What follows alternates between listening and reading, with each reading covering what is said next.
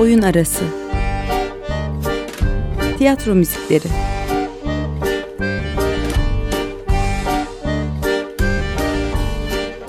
Hazırlayan ve sunan Emre Gümüşer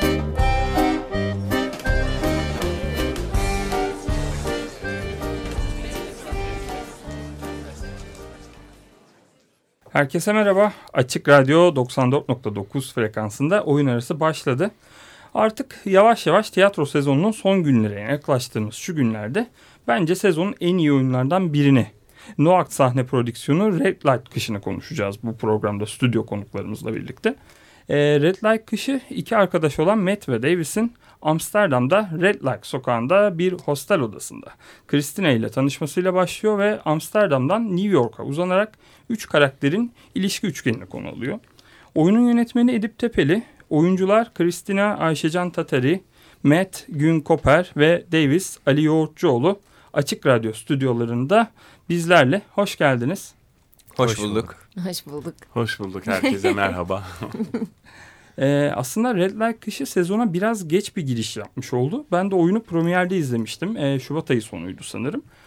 Ee, henüz böyle yaklaşık iki buçuk ay gibi bir süredir seyirciyle buluşuyor oyun. Bu iki buçuk aylık süreyi ve tabii ki öncesini konuşacağız ama önce Üstün Akmen ödülünden başlayalım istiyorum. Ee, Üstün Akmen üst kurul ödülüne layık görüldü Light Kışı. Ödül almak güzeldir elbet ama ödülü bir de Aliye Uzun Atan elinden almak var. E, ben nasıl bunu merak ediyorum. Yani e, Ayşe ve Edip için annenizden e, bu ödülü almak nasıl bir histi? Sen başla Ayşe'cim. Bu konu seni daha çok ilgilendiriyor. ee, hayatın çok tatlı anılarından bir tanesini hediye etmiş oldu bize jüri. Hakikaten çok şekerdi. Ben de bilmiyordum. Hatta şöyle oldu. Annem aradı beni ödülden bir iki gün önce dedi ki bana ödülü sen ver dediler ama sen şimdi kızarsın diye ben onlara hayır ben vermeyeceğim dedim dedi. Çünkü neden böyle bir şey yaptın? İnanılmaz tatlı bir anı bu yani sen bizim ilk hayal edip yaptığımız projede aldığımız ödülü bize sen vereceksin. Lütfen hemen bu kararını geri al dedim. O da aramış tamam o zaman beraber verelim demiş. Annem verdi yani. Ee, çok iyi bir oyundu gerçekten Red Kışı. Umarım e, farklı dallarda da ödülü bol bir oyun olur. E, peki e, oyuna dönecek olursak hani masa başı çalışmalarından başlayalım. Yani metinin seçimi, çeviri süreci, işte Adam Rapp'in metniyle sizin yollarınız nasıl kesişti? Bildiğim kadarıyla çeviri de size ait çünkü. Evet, e, Ayşe Can'la ben çevirdik metni. E, yani daha doğrusu Ayşe Can çevirdi desem daha doğru olur. Bizim aramızda öyle bir dinamik var. Yani işte benim de İngilizcem iyidir ama Ayşe'nin çok daha iyi benden İngilizcesi o Türkçe'ye ben onun Türkçe'ye çevirdiğini tiyatro diline çeviriyorum gibi bir e, çeviri dinamiğimiz var. Ayşe'nin çok da önceden beri yapmak istediği bir metinde aslında Amerika'da da çalışmış Stella Adler'deyken e, çok yapmak istiyordu onu. Şehir tiyatrosundan bir e, üçlümüz vardı bizim Ayşe Can Ben Tanju. Hatta o zamandan beri hani genç günlere mi yapsak bu oyunu diye konuştuğumuz bir projeydi. Daha sonra hayata geçirmeye karar verdik. E, çevirdik Ayşe ile beraber. Sonra ben kimselere emanet edemedim oyunu. Onun yerine bir yönetmen arayışına girmektense... Senin de ilk profesyonel rejin. Benim evet kadarıyla. evet ilk rejim aynen. Ee, kimselere veremedim oyunu. Rejisini ben yaptım. Sonra işte çok e, iyi oyuncularla anlaşıp sırtımı da onlara dayadım ve çok iyi geçti bütün süreç. Çünkü yani hani yazarın Türkiye'de e, sahnelenmiş başka bir oyunla da denk gelmedim. Hatta Yok. oyunda Türkiye premieri yapmış evet, oldunuz. Evet, yani evet. E, keşke yazarın e, da izleme şansı olsaydı. Bence gerçekten çok başarılı bir işti. Ee, şeyi soracağım peki. Özür dilerim parantez açacağım. Ondan çok emin değilim çünkü yazar kendi yönettiği hali üç küsür saat sürüyor galiba. Evet. Katlettiniz de diyebilir yani. Bu arada yazar e, filme de çekmiş sanırım. Çekememiş. Ee, yani e, prodüksiyonu yapmaya başlamışlar sonra vazgeçilmiş. O proje rafa kalkmış. Ha, ben de işte başlamışlar sonra bir kas değişmiş falan ama en son çekmiş biliyordum. Bunu bilmiyordum. E, çünkü öyle bir hani sinemaya uyarlama tarafı da var hı hı, e, bildiğim evet. kadarıyla metnin. Bu bir arada yazara biraz hassasmış. Evet yazarın öyle açıklamaları var yani ben kendi metnimin bir kelimesini değiştirmem filan. Biz tabii ki biraz işte çeviri süreci öyle gidiyor. Ben böyle asker gibi çeviriyorum. Edip bir Can Yücel edasıyla gelip bunu böyle Türkleştiriyor. O yüzden yazarın çok memnun kalacağını sanmam durumda. Neyse bu e, kayıt muhtemelen oraya ulaşmayacak. E, Pulitzer adaylığı falan var. O bir ödülü falan vardı. Evet E, hatta benim- bu bizim oyun Pulitzer finalisti olmuş bir oyun. Dağıt almış o sene e, ödülü ama son ikiye kalan oyunlardan bir tanesi.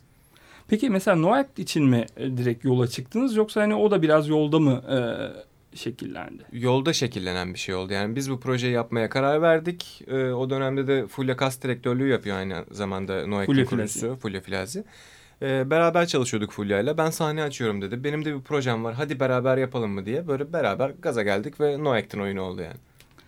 E, çünkü yani ekip de mesela önceden işte parça parça da olsa bir arada çalışmış. Sen bildiğim kadarıyla Dastas'ta Çirkin'i Ali ile Ali ile beraber birliktesiniz. İşte e, Molière'in oyununda Gün ve Ayşecan birlikteler. Ama hiç Ya. tanışmıyorduk. Yani Gün'le aslında hiçbirimiz daha önce hiç tanışmamıştık ve Ha, çalışmamıştık. işte onu soracağım aslında. Yani nasıl bir araya geldi e, oyuncular, ekip nasıl buluştu? Muhtemelen daha önce çalışmış olsaydınız zaten muhtemelen e, başlanmazdı yolu ama neyse özür dilerim kestim. Buyurun. Saçma. Yine çalışmak istiyorum günle. Ee, ş- yani günle sadece tanışıyorduk yani tanıştık öyle diyeyim ama hani çok iyi bir oyuncu olduğunu biliyordum hep yani günün birinde bir oyun yaparsam çalışmak istediğim insanlardan biriydi. Ee, Ayşe'nin oynayacağı zaten en başta belliydi. Yani bizim bir Davis ve bir Matt bulmamız gerekiyordu.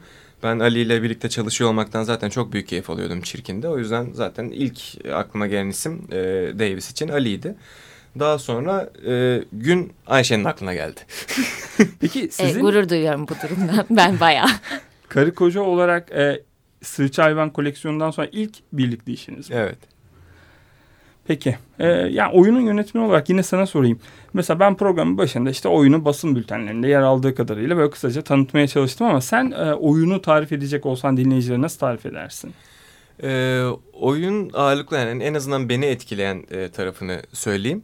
E, karşılıklı insan ilişkilerinde e, aslında yaşanan hadisenin e, bakış açısıyla ne kadar e, değiştiğiyle ilgili e, bir oyun.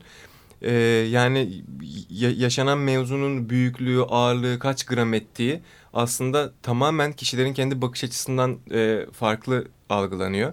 Ve bizim aslında yaşadığımızı zannettiğimiz şeyin büyüklüğü karşı taraf için o kadar büyük olmuyor ve bu bana e, çok romantik geliyor diyeyim. Beni etkileyen kısmı bu aslında oyun. Mesela senin premierdeki konuşmandan benim aklımda kaldığı kadarıyla Red Light Kışı için ya sen az önce de aslında benzer bir şekilde ifade ettin, ifade ettin. Oyun olmanın ötesinde bir hayalini gerçekleştirmek olduğunu söylemiştin. Yani Evet. bu e, bir seyirci olarak bunu söylüyorum. Yani yaptığınız işin, işi tırnak içerisinde kullanıyorum.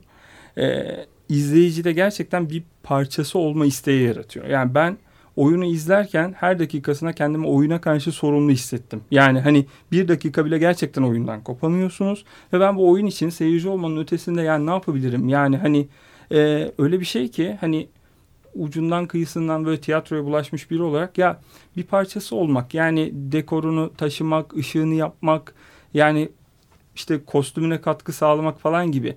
Bence bu e, heyecan mı diyeyim artık bunun adına yani senin bakış açın mı, ekibin enerjisi mi seyirciye e, acayip derecede geçiyordu. E, ve şöyle bir şey var yani sen mesela hani bende yarattığı etki böyle ama yönetmen olarak yola çıktığında ya benim kafamda şu şu da vardı ama yani teknikten olmadı işte imkansızlıktan olmadı şundan olmadı ya da kaynaklı yani sebebi her neyse. Ee, böyle dediğim bir şey oldu mu? Yani kafandakinin ne kadarı e, sahneye yansımış oldu? Ya şöyle söyleyeyim bu oyunda yola çıkarken aslında hani günün e, Mete oynamasını istediğimi güne söylediğimde de yani günü ikna çabalarımda e, gün bana şey sormuştu yani hani sen neyi amaçlıyorsun neyi hedefliyorsun e, bu oyunu koyarken demişti.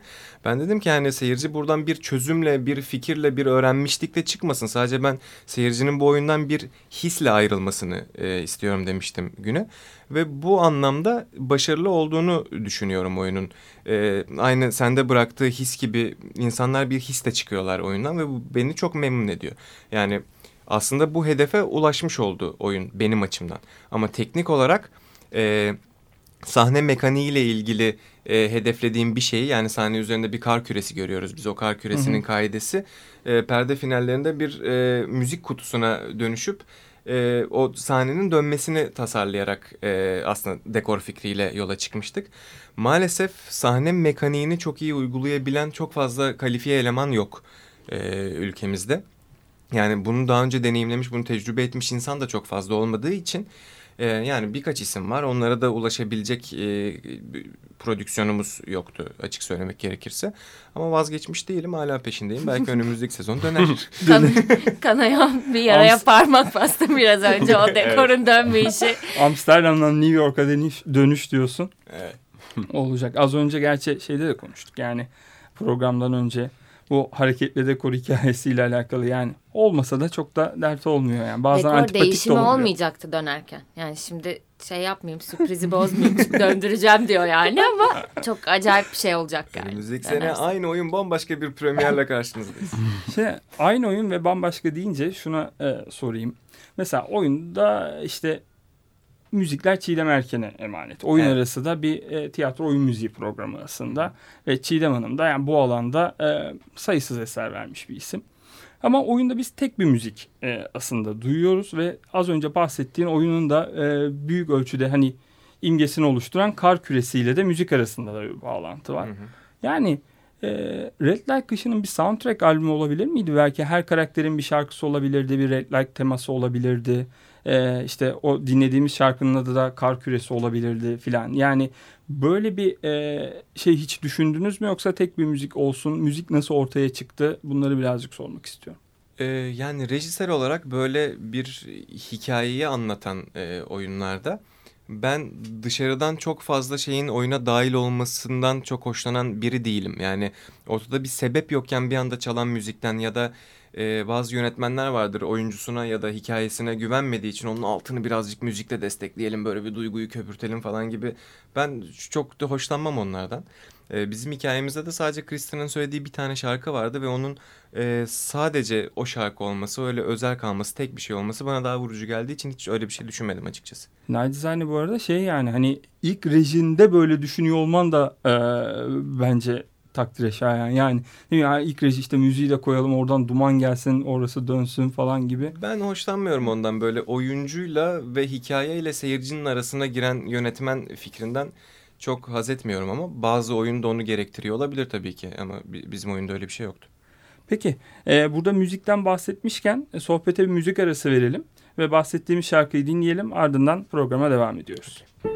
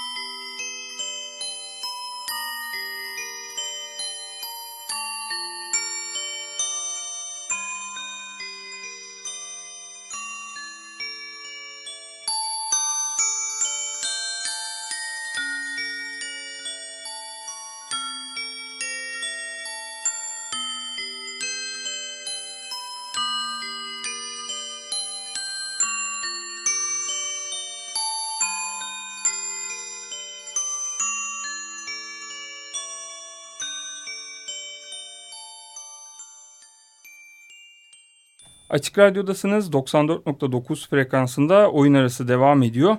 Stüdyoda sezonun en iyi oyunlarından Red Light Kışı ekibi konuğumuz. Ee, oyun seçiminden, rejiden, müzikten konuştuk. Biraz da karakterlerden bahsedelim. Benim için en ilginç karakter Davis'ti açıkçası oyunda. Davis'le başlamak istiyorum. Ali Yoğurtçuoğlu oynuyor Davis'i. Ee, sen nasıl tarif edersin Davis'i? Yani üzerine de zaten haftalarca belki aylarca konuştuğumuz bir durum. Ee, masa başı çalışmasını da yaptık. Ee, yani özgüveni yani böyle madde madde e, sıralamak gerekirse özgüveni yüksek, başarılı bir şey mi ekleyeceğim? Yani şey merak edeceğim. Mesela özgüveni yüksek. Aynen dediğin gibi. Belki böyle fiziksel olarak işte bir Met'e göre bir avantajı var. işte uzun boylu, geniş omuzlu falan ama e, mesela Met daha içine kapanık filan. E, ben şöyle izlerken yorumlamıştım. Bilmiyorum buna katılır mısınız? Aslında bu soruda ikinize e, de sormuş olayım. Belki de bu benim kendi Oğuz Atay sevdamdan. Yani iki karakterde de hatta üç karakterde de böyle bir tutunamayan e, gördüğümü hissettim. Yani Selim gibi, Turgut gibi e, bir loserlık. E, her ne kadar e, işte Davis dışa dönük görünse de aslında onun içinde de böyle bir şey olduğunu düşündüm. E, çünkü hiç de aslında Mete kıyamıyor bir tarafıyla. Hani e, aklının bir arasında hep bir Mete iyilik yapma e, durumu da var filan. Kesinlikle duygusal bir bağ var ve duygusal bir adam, kalbi olmayan bir adam değil. Ama söylediğini şöyle açabiliriz diye düşünüyorum. Özellikle e, Matt ve Christina'dan en çok da ayıran şey diye düşünebiliriz belki Davis'i. Oyunun sonuyla alakalı da spoiler vermeyelim ama e, aslında kim olduğunu ve ne olduğunu nasıl gözüktüğünü çok iyi bilen bir adam. E, kalbi yoku oynuyor mu? Ya da öyle mi sorusuna evet, bir evet, evet. cevap ararsak eğer adam aslında iyi bir insan olmadığını ya da en azından iyi bir insan olarak gözükmediğini çok iyi biliyor. Ee, ve bence bu özgüveni yüksek ve onu ayakları en çok yere sağlam basan kişi olarak e, görmemizin sebeplerinden biri de o.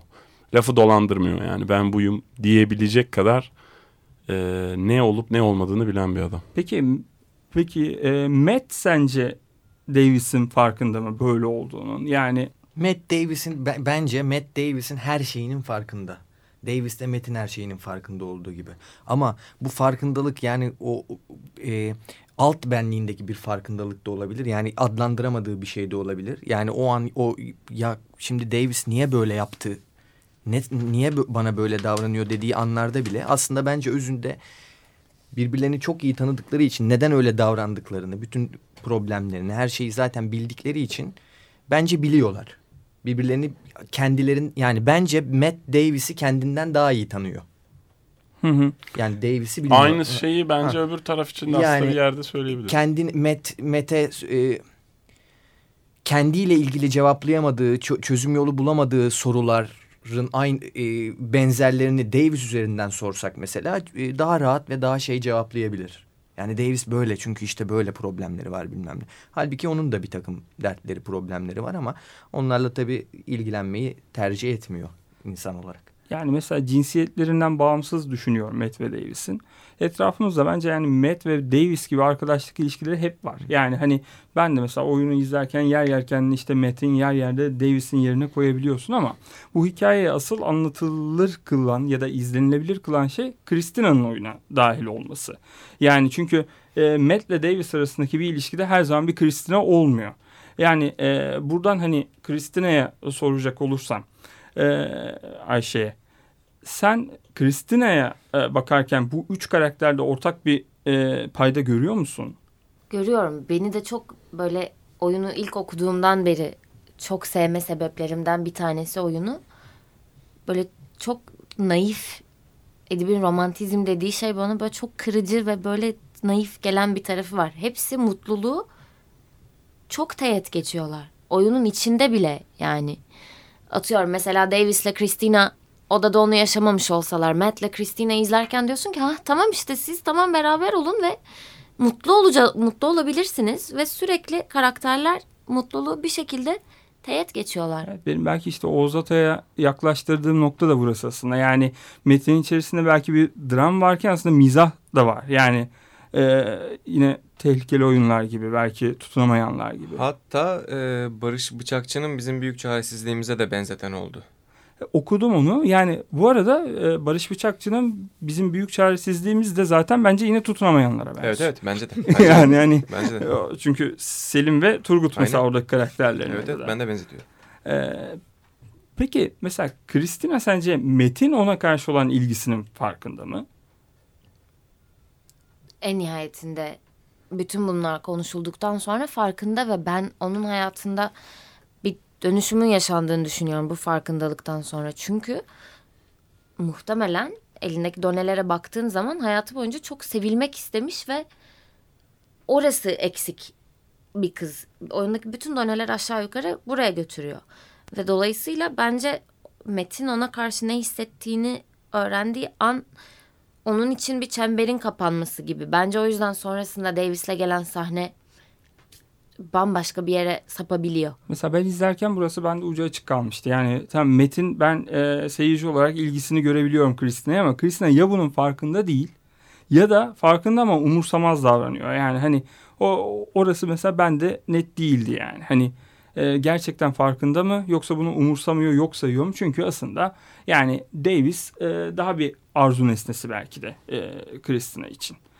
Bilmiyorum yani belki de kadınlar için hep Davis gibi karakterler mi e, öyle onu da bilmiyorum. Bence çok profesyonel bir yerden de yorumlayabiliriz. Kristina'nın mesleği açısından. Bir de evet yani yapılabilecek bir şey yok. İlgisinin farkında olsa da yapılabilecek bir şey yok. Bizim görmediğimiz bir sahnede ortaya konan bir kar küresinin o kız için ölmek üzereyken peşinden gideceği kadar bir anlamı var. Ve biz aslında bu faslı görmüyoruz. Dolayısıyla Metin ona ne hissettiğinin yapacak bir şey yok. Yani bilse ne olacak, fark etse ne olacak. O hiç orada değil ki. Üzücü olan tarafı o. O da azıcık orada olsa belki sonsuza kadar mutlu yaşayacaklar. Evet yani bütün bunların e, yumağında etrafında buna üçgen mi demek lazım? E, Üç kişi arasındaki ya da bir ilişki yumağı mı demek lazım? Yani bir aşk oyunu mu yoksa hani bir ilişki e, düzlemini mi anlatıyor? E, Red Light Kışı bunu her izleyici sorgulayabilir ama mutlaka ve mutlaka e, bu sezonda artık olmasa bile sezonun sonuna geldiğimiz şu günlerde gelecek sezon bildiğim kadarıyla devam edeceksiniz ve mutlaka görülmesi gereken bir iş. E, devam edecek misiniz? Teşekkür ederiz. Devam edeceğiz tabii ki. Önümüzdeki sezonda oynayacağız. Ee, bekleriz. Gün sen devam edeceksin mi? Yani ben Ali Yorçuoğlu ile ilgili bir takım problemler yaşıyorum sahnede. Yani sahnede zor yani şimdi Matt karakteri Davis karakteri olmadan e, sahnede var olması zor bir karakter. Hep böyleler ve yani polise bilet satsak e, oyundan çok satabilir yani. Devam edeceğiz. Niye etmiyorum? Daha azıcık oynadık ya. Daha kaç tane oynadık? ki? evet ya sezona geç başladınız aslında. Evet. Kaç temsil oldu? Ee, 20. Hiç fena değil. 20 20 temsil yaptık. Sezona geç başlamamızın da sebebi aslında hani belliydi e, bu işi beraber yapacağımız ama Ali başka bir oyunun provasındaydı, Gün başka bir oyunun provasındaydı, ben başka bir oyunun provasındaydım, Ayşecan başka bir oyunun provasındaydı.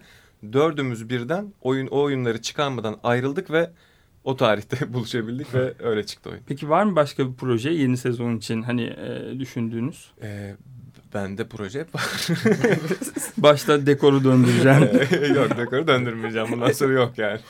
Yok. Sah- sahne mekaniği yok bundan sonra. Evet sohbet çok keyifli devam ediyor ama program süremizin de sonuna geldik. Oyun arasında Noak sahne prodüksiyonu Red Light Kış oyunu yönetmeni Edip Tepeli, oyuncuları Ayşecan Tatari, Gün Koper ve Ali Yoğurtçuoğlu stüdyo konuğumuzdu. Yeni sezonda da Red Light Kışı'nın alkışı bol olsun diyelim. Geldiğiniz için hepinize çok çok teşekkür ediyorum. Biz teşekkür Biz ederiz. teşekkür ederiz. Teşekkürler. Oyun arası bitti. Hoşçakalın. Oyun arası. Tiyatro müzikleri.